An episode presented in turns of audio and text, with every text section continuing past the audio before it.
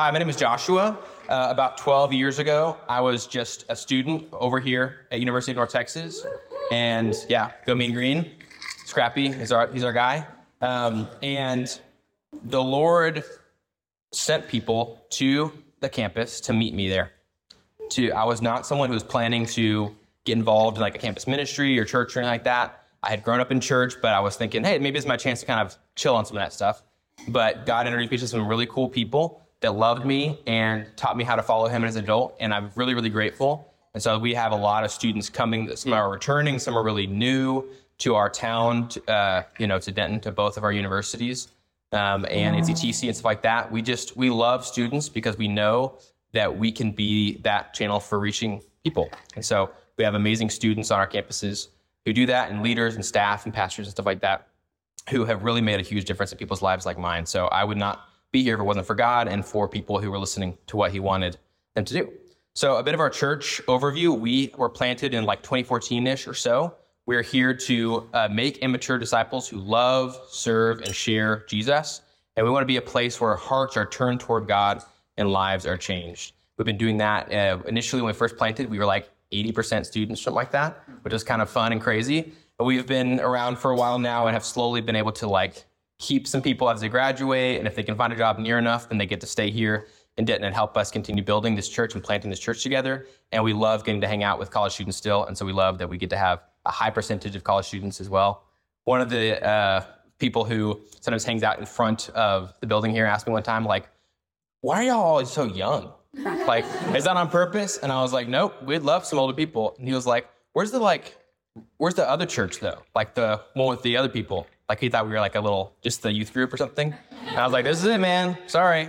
And you wouldn't believe it, but I'm in charge of some stuff. So, um, anyway, so um, yeah, it just like is one of those things when you look back on your story and you people say like, you know, God has a sense of humor and stuff, and you can kind of look back and be like, man, God saw something that he could do in my life and what he could do through other people. That's really cool. So now if anyone ever says God has a sense of humor, you can say, I met that guy the other day. He, he talked for a long time at church. That's what they're talking about. Um, so we have a, a, little bit of a gap between like starting our fall plan for sermons. And so we're to do like two Sundays of sort of blank canvas kind of stuff where I'm preaching this week, Leslie next week about whatever we'd like to preach about, whatever's on our heart. So this week we'll be talking about coffee and Bob Dylan and Seinfeld. And we're just to find a way to make it work. Um, so anyway, the real thing we're talking about is um, something that happened a, a, little less than a year ago for me. Um, we were at a men's retreat last year in November and spent about four hours in solitude, fasting, praying, worshiping, walking with God. We did that individually and then had some time together as well. And um, we're in this kind of beautiful area by a lake, and it was cold, but I just went on a long walk and I just let my mind just wander with God. I didn't try to restrict myself to a list of prayer requests or anything. I tried my best to imagine God right there with me every step as I was walking. Every thought intentionally shared with Him, every observation in nature around me shared with him, every word expecting to be heard, every silence, a chance for him to speak or just to be silent with me. And this kept my mind from wandering away from him, you know, as if I was kind of having my own private thoughts and into a conversation with myself or something like that. But my mind could wander with him. I wasn't, wasn't in a hurry. I didn't have to get all my prayers out all at once. And I gradually just sensed the theme of the thoughts that God was kind of nudging into my mind. It started instantly enough with just missing my two sons neither of which I had been apart from for very long before. And I'd specifically never been apart from Ezra overnight. He's our three year old. The time, he was uh, almost two and a half. And I started thinking of things Ezra would get excited about showing me sometimes. Like uh, at the time, he was really into proudly showing whatever toy he was playing with at the time, as if I hadn't seen it like a ton of times or maybe been the one to give it to him. Or the snack he was eating, you know, he would just hold it up and be like, look, Dad, I, you know, and it would be like, I gave you that snack like five minutes ago. um, and just thinking of little sweet moments like that. And then I started, you know, after ruminating on that, missing my kids and stuff like that, I started thinking about my own dad, which is a much more complicated relationship for me. Lots of baggage, hurt feelings, mistrust. And if I, but if I dig past that stuff, there's good memories there too. It's not all bad. There's fun, patience, encouragement, a lot of things that he supported me in when I was younger. Um, but I was kind of frustrated because my the thoughts about my dad kind of burst the bubble of my uh, sweet thoughts about my own kids, and I asked God about that. Why are these thoughts coming to mind? There's a lot of unresolved stuff between my dad and I, but we've been starting to work on it. Was that it? Was that why I was thinking about it? I miss my kids. Was it just my mind wandering, or was there something God wanted me to think about? So I chewed on that for a while, and I started to think about the insecurity I've even felt myself off and on about being a parent. Sometimes being a parent seems normal, but then you think about it like a little too long and you freak the heck out because you're like realizing someone let you be in charge of some babies. And if I'm honest, like I'm still a baby like a lot of the time about stuff. Like I am not a mature person all the time. So that if you think about it too long, you kind of freak out and realize like, wait, I'm in charge of these guys. Um, so whoever put me in charge of these kids is really irresponsible, um, and they should be punished. I started thinking about the mistakes my dad made and wanting so much not to make those same mistakes. That kind of adds that insecurity. How nice it would be to have a perfect template to follow of fatherhood or parenthood. Uh, a father who I could try to be like. And as I went deeper down this rabbit trail, the theme started kind of dawning on me, the thread that connected all these different thoughts fatherhood, parenthood. God was not trying to make me think about this stuff so he could reveal the secrets of being a perfect parent, or at least not yet. So waiting on that. He wasn't trying to clue me into the secret to how to heal my relationship with my dad either, or at least not yet. Still eagerly waiting on that one too. And so if you're not a dad or you don't have a dad right now, I have good news because this is not really what this sermon's about. Because I think what God was trying to make me think about was Him, the Father, our Father, it started kind of making sense to me. Like he was trying to say, trying to remind me, I'm your father, I'm your parent. Don't you remember? And as I was stewing on that, I realized what I think was kind of the culmination of about three years of kind of abysmally slow realizations for me that I had, until that point, very rarely thought of God as my father. That's like a, a thing that we say a lot, but I hadn't really let it affect my thinking. And the great irony of that is that just a week or two before this retreat that I was on, uh, I preached a sermon about the first section of the Lord's Prayer Our Father who art in heaven, hallowed be thy name. So, whatever, kind of found my way there, maybe a few weeks too late, but whatever, it was fine. So, here's what I want us to think about. Like, I think there's three main categories. These aren't perfect, but I think there's three main categories of how we think about and relate to God. So, the first would be as our Father, our Heavenly Father. I think the second one, this is where I put myself uh, most of my life following God as my boss, you know? And you can have a great boss. You can have a boss that you really enjoy working for, um, but he's your, he's your, boss. He's not your father. It's a real different um, type of relationship. And then, sort of more removed than that, is ruler or someone who's ruling over you. Think like, you know, King Charles, Putin, Jeff Bezos, someone like that, who's just kind of like this distant ruler that we don't get to know very well. Um, so father, boss, ruler. And I realized that the boss way of thinking about God actually worked well for me for a long time. I cared about the work I was doing for God. I felt like I have a duty, I have a job to do. I, it matters to me. And he's a good boss. It's been great. It's been this really good relationship we've had. And I like working for him. But there's a huge element missing there if you don't add the father thing in there. And I realized just the flaw in my thinking that boss can only get me so far in my relationship with God. So, what about you? How do you typically think of God? I realize this is one of those things. If, you're like me, it took you took me like three years to sort of really realize this problem I had. It might be a hard question to answer. How do you typically think of God? When you're talking with Him, how do you imagine Him? How do you regard Him? If your communication was with Him was sort of like that recorded and then played back to you, how would it sound? What kind of person would it sound like you're talking to? Would it sound like you're talking to your dad or a boss or a ruler? Which of the three options do you most closely align with? Think about that for a second. Over the past year that I've been tinkering with this idea, I've talked with a, quite a number of people in this room about this and kind of workshopped it. Manny got like the first earliest draft of this right after this prayer time I'd had last year and just kind of like gave him the roughest, roughest draft. And he was so nice and patient listening to it. Um, but I've been thinking about it. I've talked with you and with a lot of you, and I've noticed that almost every single person I've talked to has, in some way, related to this exact problem of struggling to think of God as your father. Some more, some less, but um, just that not being their typical daily way of regarding God. And I think there can be some really obvious reasons for this, depending on your story. Father can have like some real serious shortcomings as a as a label or as a category. Uh, it can be really complicated depending on our stories, but it could be someone you didn't know, someone you wish you didn't know, someone you love deeply, and someone you someone you miss maybe, someone you don't understand, someone who makes really bad puns. No, there's like all over the map there. How can we modify our imperfect, subjective, totally unique to each one of us understandings and definitions of Father? Our definitions are just too limited. They're too small. They're too flawed. How can we expand them? How can we improve them? I think um, that we can ask, we can look to how God talked about himself to at least be a really good guideline about this for us. So here's a point I want to make to you. I want to, I want to say this first, and then I'll kind of talk about why I think it's the case. But it's not that con- controversial or complicated. But the main point I want to make is just that God is the best father, and he very specifically wants to be known as our father. He's the best father. He very specifically wants to be known as our father.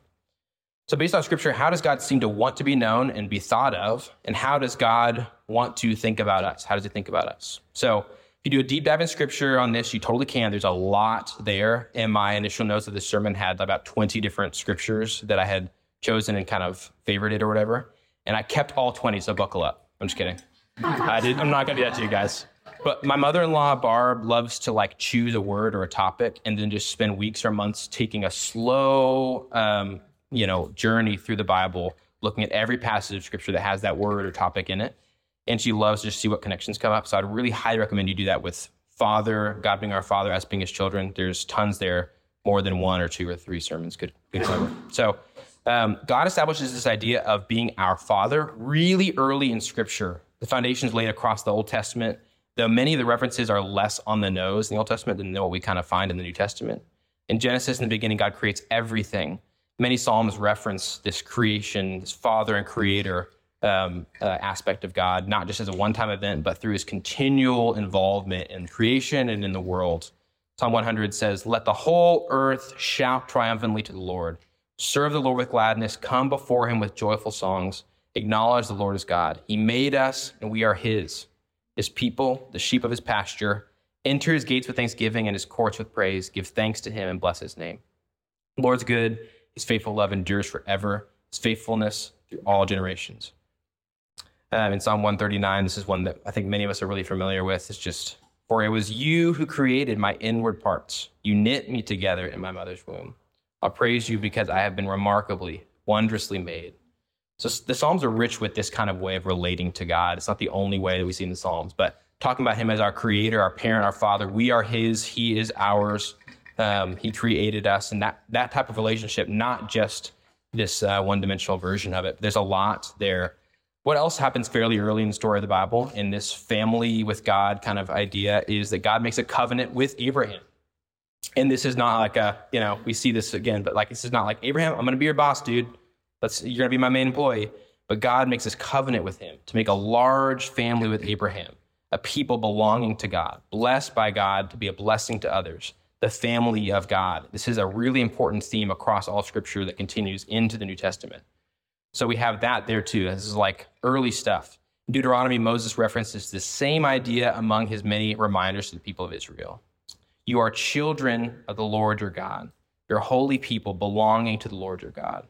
The Lord's chosen you to be his possession out of all the peoples on the face of the earth. Just think about that. That's just like really early first few books of the Bible. We are chosen, we are God's people. He wants a people of his own, a possession.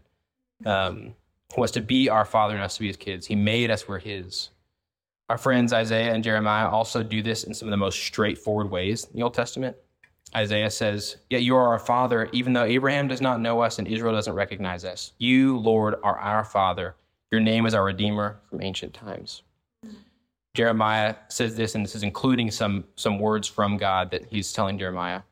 I thought, How I long to make you my sons and give you a desirable land, the most beautiful inheritance of all nations. I thought, You'd call me my Father and never turn away from me.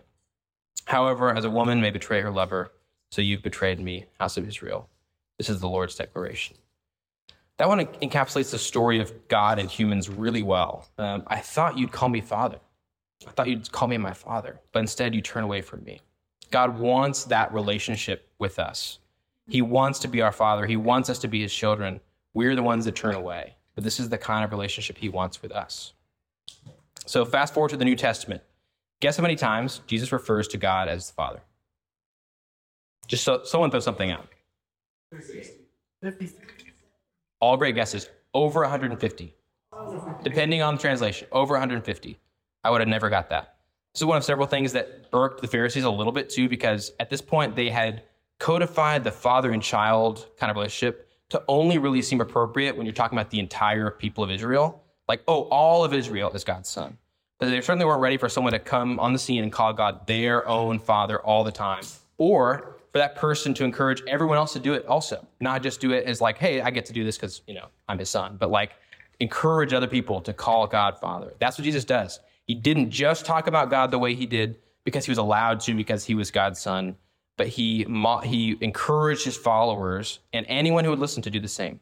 Remember, Jesus modeled how to live and be and love God and love our neighbors for our sake. He was showing us how to live. He was not just doing things and be like, but you don't, you don't do this stuff, or this one's just for me. He was trying to model how to live, be, love God, love our neighbors. So what does he say? I referenced this earlier. How's it, how does he say to pray? We start with our Father. There we go. Yep. Start with our Father. Right before that section of the Lord's Prayer, he's, Jesus gives a description about how to pray. And when he says, he says, when you go to pray, go into your private room, shut your door, and pray to your Father who's in secret. Your Father who sees in secret will reward you. When you pray, don't babble like the Gentiles, since they imagine they'll be heard for their many words. Don't be like them, because your Father knows the things you need before you ask Him. Jesus is really encouraging this close and personal relationship and communication with God as our Father. Not just reserving that for Himself. I mean, many of us are so familiar with this stuff, but do we live like that? Like most of these scriptures are ones we know, we've heard, we've, we've read them. Do, do we live like that? Or are we so familiar that it's not even cool or amazing to us that that's the kind of God we have? He wants to be known as our Father. He wants that kind of relationship with us. I think I was that way and very much numb to these things growing up. So used to hearing these passages as a kid, singing songs about God being our Father, reading these passages. The idea of God, Lord, creator of the universe, wanting that kind of small, intimate, loving relationship completely slid underneath my radar for such a long time. I was in, in church, at least growing up, too busy doodling in the bulletin to notice the like just really cool, crazy thing happening in front of me. Beyond just an important recommendation about how to address God um, that Jesus gives us, he routinely describes how good of a father that God is to us. There's many scriptures like this, but here's just one. In Luke, he says, um, Therefore I tell you, don't worry about your life, what you eat, by the body, what you wear. For life is more than food, and the body is more than clothing.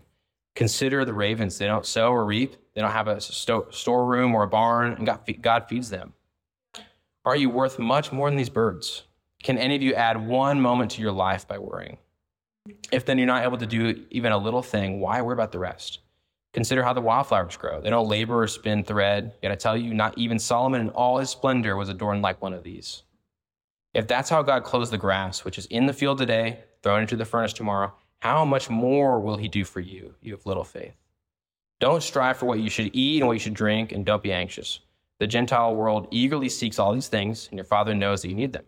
But seek his kingdom, and these things will be provided for you. Don't be afraid, little flock, because your Father delights to give you the kingdom. Delights to give you the kingdom. So, so ties in great with what Anthony was just sharing. Our Father delights to give us the kingdom. He cares about our needs. He cares about our daily lives. He worry, He wants to take those worries on Himself and not have us worry about them. You are worth so much to God. Think about how it's different for you know I don't know your boss or a ruler or something like that. You're one of many. But whenever you're a, a father, when he's your father and you're his child, you are worth so much to him. You're not replaceable in that way. He delights to give you the kingdom. He wants to provide, give, be generous. He wants you part of his kingdom, part of his family. And in John's famous introduction to his gospel, um, he says, But to all who did receive him, he gave them the right to be children of God, to those who believe in his name were born not of natural descent or the will of the flesh or the will of man, but of God. This is the kind of family that God is building. One on receiving, believing in Jesus. That's, that's the only really prereq. That's it. No royal blood dynasty, anything like that. It's open and you are invited. He wants you there. And right around here is where I decided to cut out a bunch of scriptures earlier because you kind of maybe get it already. Maybe this isn't even the hard part for you. Maybe you're satisfied with scriptural precedent of God being our Father, right? But maybe the question you're mulling over is what kind of Father is He? You know, do I want that, that kind of relationship with Him? What kind of Father is He? In Exodus, Moses has this really amazing encounter with God on the mountain. And I did a deep dive in this back in March. So if you it's a really nice area to get really nerdy about. But if you want to explore that more deeply, you can go listen to that one. But uh, God reveals his own character to Moses with this wonderful passage that you are probably familiar with. The Lord, the Lord is a compassionate and gracious God, slow to anger, bounding in faithful love, maintaining faithful love to a thousand generations, forgiving iniquity, rebellion, and sin. God is actually a good father. He's actually compassionate, patient, slow to anger. He's actually faithful. He actually keeps his promises. He actually forgives over and over. He cares deeply about justice and also forgives us for being unjust. He's actually all powerful. He made us, we are his. So, no matter where we're kind of coming from with our understanding, our experience with the Father, this is the kind of Father that God is. Better than the worst dad, better than the best dad, better than the dad I hope I could be someday. He's better than all of those. So remember those different categories father, boss, ruler, father, boss, ruler. There's so many shortcomings to just viewing God as our distant ruler that we hope we please. There's so many shortcomings to hoping we can just do our job pretty well and that our boss will be happy about it. He's our father. He loves us. There's many references across scripture about our relationship with God that do fall outside of this father dynamic. You're probably already thinking about some of those. God is a king. He actually is a king. He's a ruler over all creation, and he is a boss. He's the one we're working under and for. You'll see that reference in many places in scripture and analogies that even Jesus himself uses. But those labels are incomplete without the other, without the deeper relationship God goes out of his way to establish in scripture. He goes out of his way to do that so many times to where I had to cut out a bunch of passages. Our Father is also the King of the universe. Our Father is also the person that we are working for and under. That's way different than your boss that you have no relationship with outside of work, or maybe that you're just buddies with, or the ruler that you'll never even have a chance to interact with. So, God is the best Father, and He very specifically wants to be known as our Father. He goes out of his way to try to make that point. I want to ask you again how do you typically think of God? Which of those three main options, father, boss, ruler, do you most closely align with? Because the reason I ask this is because I think the way that you think about God and the way that you think God thinks of you is going to have an absolutely massive impact on at least your faith, at least, the very least, but your whole life your outlook each day, your identity. The way that you think of how the world works and your place in it is going to matter immensely based on how you think about God and how you think God thinks about you. Does that make sense? Anyone want to try to argue the opposite? Didn't think so. I have a, a, reference that I really want to try to make sense of. And, and, unfortunately, it's one of the most confusing movies that's probably ever been released. And so I'm really sorry, and I really hope that none of you that can make this make sense, even if you haven't seen it. So who has seen the movie Inception? Okay, not okay, not great. So ask one of those ask one of those people afterward if they can help you understand. I really I wish I had picked something else. But let me just tell you something. Um, in that movie, one of the important things that happens is that um, the the whole premise of the movie is that they're going in each other's dreams. You see where I'm getting at? Why, why it's so confusing? They're going in each other's dreams, but you know our dreams include things that are from our real lives and things we believe or things that we're worried about and stuff. So in the movie, at least, you can go in someone's dream. You can mess with the way they think about the world. Can mess with their life. You can also uh, get information out of it. So it's kind of like a bank heist kind of movie, but inside of our dreams. And at one point, one of the characters discovers uh, he's trying to do something good. What he does is he finds this very secret place in his, it's his wife's dream that they're in. And he uh, finds this very secret place, a safe, and he changes something in her safe because he's trying to help her get over something. Um, but what happens in this deep, deep place in her, he changes what's true or what she believes about something. And it actually causes her to, to not believe that the world is real anymore. She thinks she's still dreaming even when they're awake. It throws tons, tons of things off about how she understands the world. So the reason I wanted to use that reference is because what if someone snuck into your safe? The deepest part of you that affects everything about how you view yourself, God, the world, and they changed something. But what if that thing was how you think of God and how you think God thinks about you? It's an important thing that's going to affect all of your, your life, every day of your life, and how you think about your place in it. If you don't think of God as your father who loves you and wants to have you as his, as his child, it's going to have a serious impact in your life. This might be a little bit risky, but if you struggle with viewing God as your father, I want to suggest something to you to at least try. Try visualizing interacting with God as your father. Like visualize it with actual, like, yeah, like actually imagine he's a person. Now I know that none of us can actually imagine that correctly. We can't fathom God in that way. So I'm not trying to do that. That's not the point. The point is to imagine interacting with God as our Father in a way that we can actually kind of wrap our heads around. We're humans. We don't think the way God does. We cannot. But we want to. We need to try to bridge this relational gap if we have it there. And I would suggest to you that this is one way to do it. Give ourselves an inherently flawed analogy, so we might get a couple of steps closer to the truth of how God wants to interact with us. So my version is like this. I realize it might be helpful to have an example is that um, I was kind of thinking out some of the different ways that God talks about himself and different analogies we have in scripture. We have like farm, we have like vineyard, and God is the one who owns it, you know? And so I thought of a vineyard. And God being the one who owns this vineyard, and to get myself in the right relationship with him, it's not that I just work there and just a hired hand at this vineyard. It's that God um, owns it and it's mine too because I'm his son, I'm his child. And if I work there at this vineyard with God, He wants me there because He wants to be with me. And He's not just trying to be like, how much can you get done today? You know, it's not this like get business done kind of relationship. And so getting to work with God on this vineyard is so good because He wants to be with me. He cares about being with me. He loves getting to work alongside me. He's not that worried about, and he's way more capable than I am. So he's probably not even thinking I'm going to be that helpful but he loves that I get to that I get to be with him and help him, you know? He wants to be with me and do that. And I care about the vineyard not because I'm paid to care about it, but because it's mine too. This kingdom is is mine too. I'm part of this family and I care about it. Um, but it's not because I get something in return or something like that. I care about it too. That really helped me a lot. This idea of thinking, doing some menial tasks with God.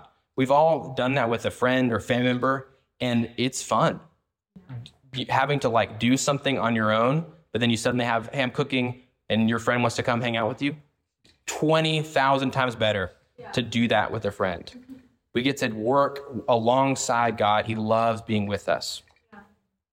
So that imagining that that vineyard example really helps me kind of align myself i'll think about that sometimes before i'm praying i find myself in this like you know talking to god as if he's very distant far away I'll be like, what would I do if I was like getting back from running some errands, got back to the vineyard, and you know, my dad is just doing some stuff, and I go join him doing it. How would I talk to him?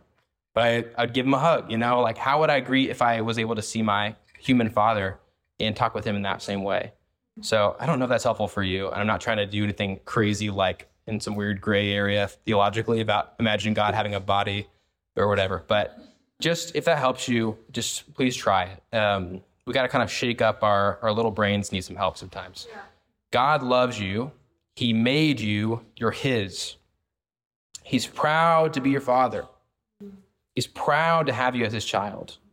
He wants to be with you, be close to you, to know you well. He doesn't want something from you.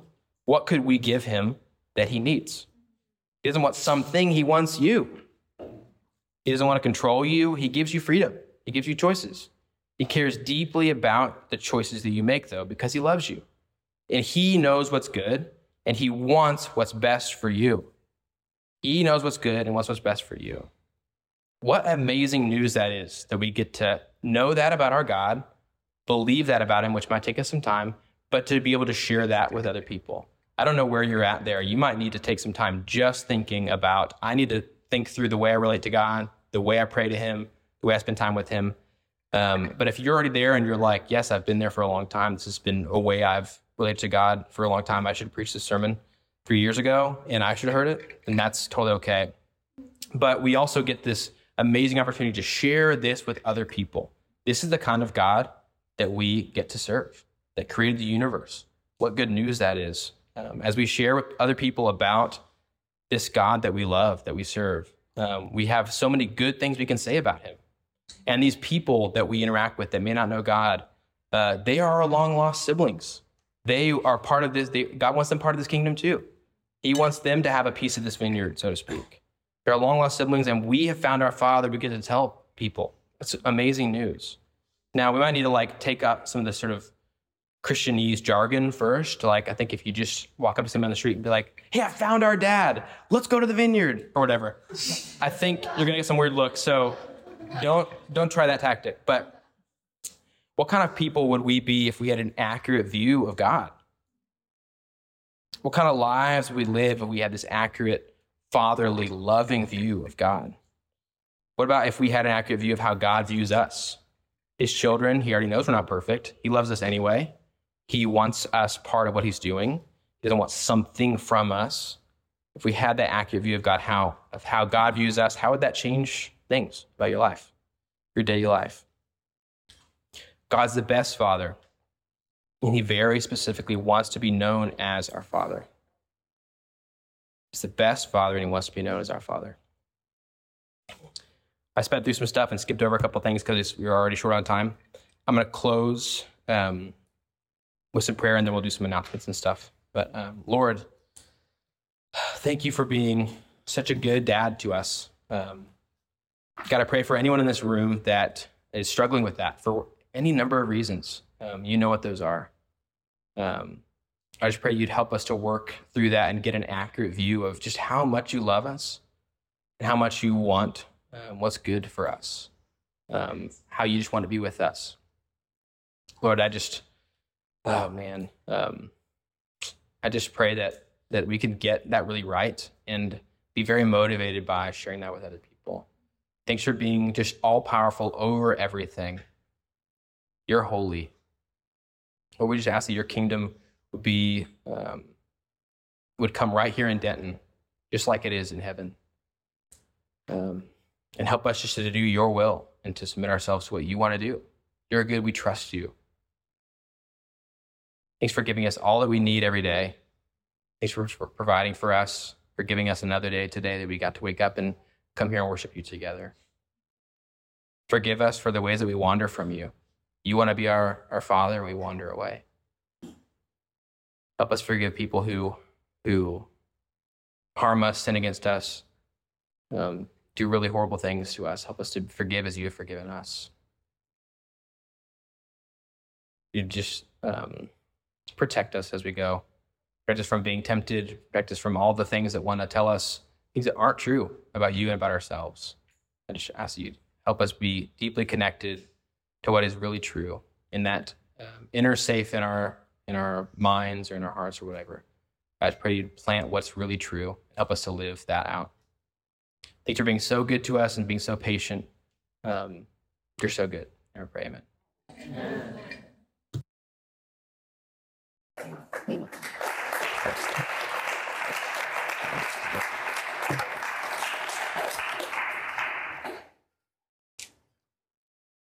Good morning. My name is Leslie, and I am on staff here with Josh.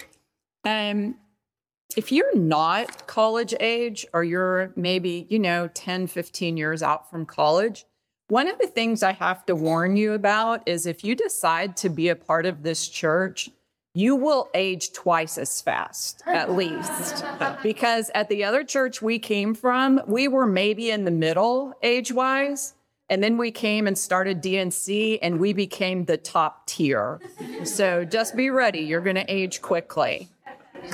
I just want to share some announcements with you this morning. Um, we're going to do our sign up for small groups. The way that we do small groups here at DNC is that we in some ways randomly assign them for a year. So they'll go from this September to next September, and those small groups will stay together. So we're doing our sign up. We need everyone to sign up quickly. If you are in college, then you have your cores through Focus. But if you're not in a core, then you can sign up for one of these small groups that I'm talking about. Um, and so we need you to sign up as quickly as possible. You can do that through the Mighty Networks app. You can also do it through our newsletter. They both have the links to be able to sign up.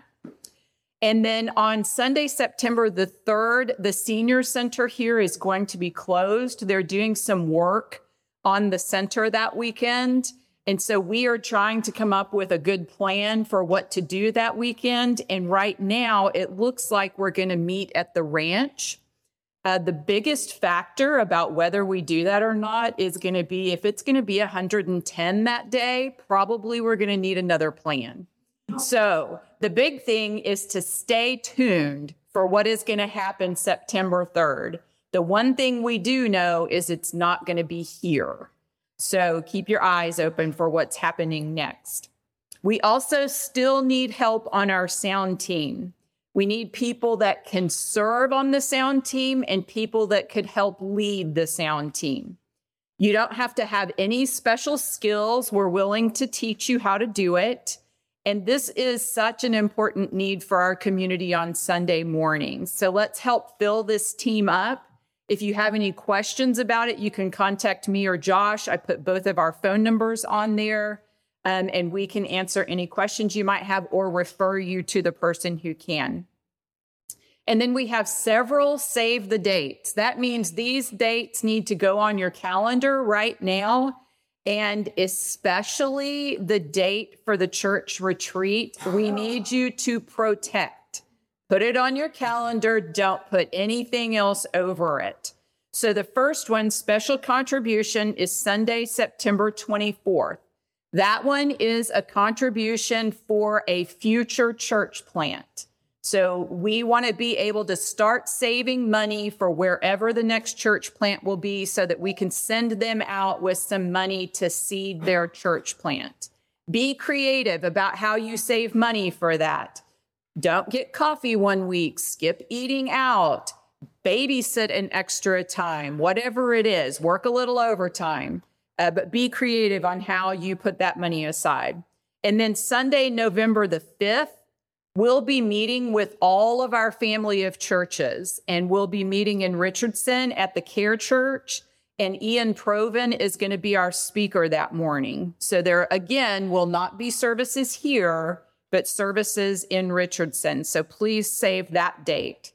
And then our all church retreat is going to be Saturday, April 6th and Sunday, April the 7th, 2024. So put that on your calendar. We're going to be going to a new camp this time. It's a camp called Lakeview, and it is in roughly the Waxahachie area. Um, so protect that date and get excited about doing that. Lakeview. Oh, the date? April 6th and 7th. So it'll be early Saturday morning until noon on Sunday. And then um, don't forget about giving. We don't pass the baskets here because it's very rare that anyone uses checks or cash anymore. So you can give through Venmo or you can give through Tithely. Tithely will allow you to set up an ongoing donation if you want to. Um, but don't forget about that because that's one of the ways that we support all the things that we do here at Denton North. Don, one of our shepherds, is going to come up and lead us in a prayer. But thank you for being here today. If you have any questions, feel free to uh, tap me or uh, Josh, and we'll be able to um, help you with that, or anybody else that looks like they might know. Feel free to ask them.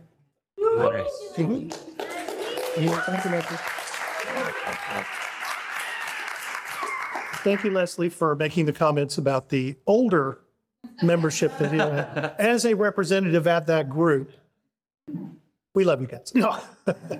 you know, one of the things about aging is you guys kind of get old with us too.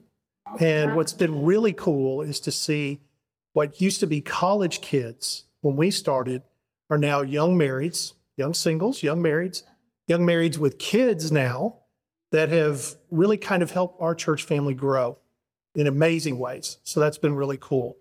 And just one more comment on the old thing.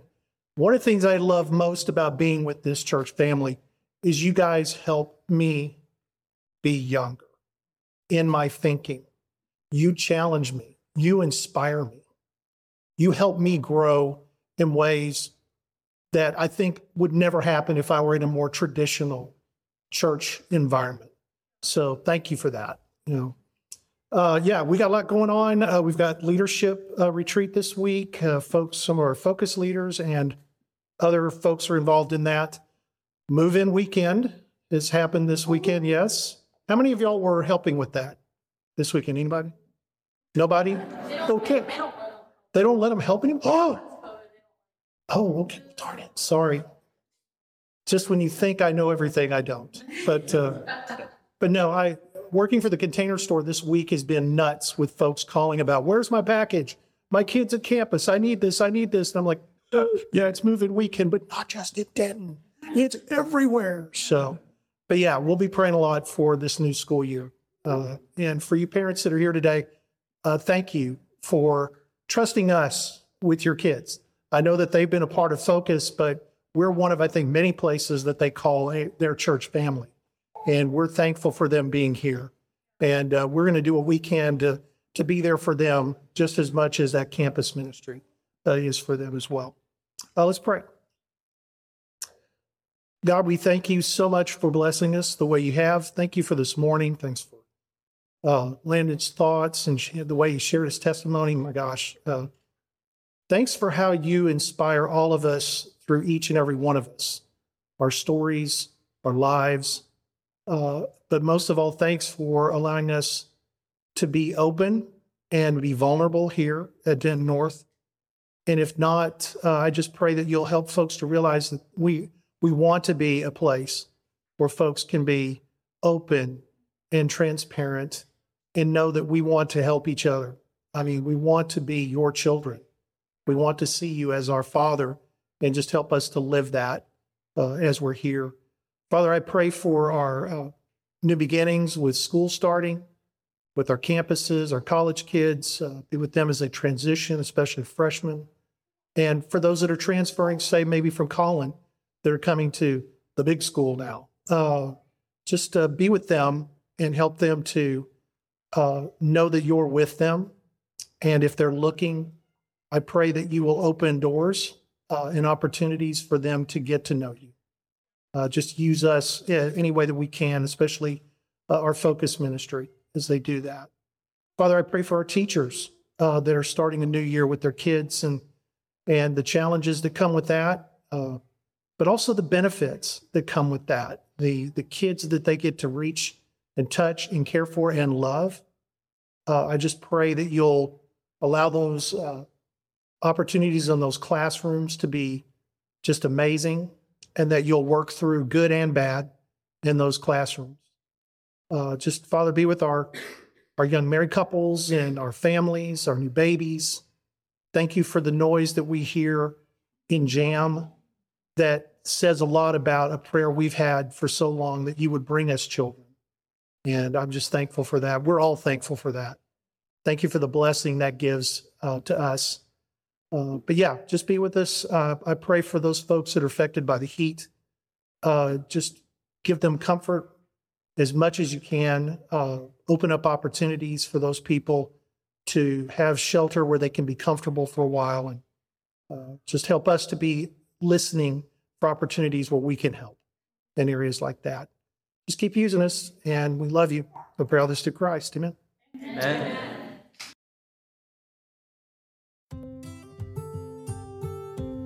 Thanks for joining us for our sermon podcast. We would love for you to join us on Sunday morning or in one of our small groups during the week.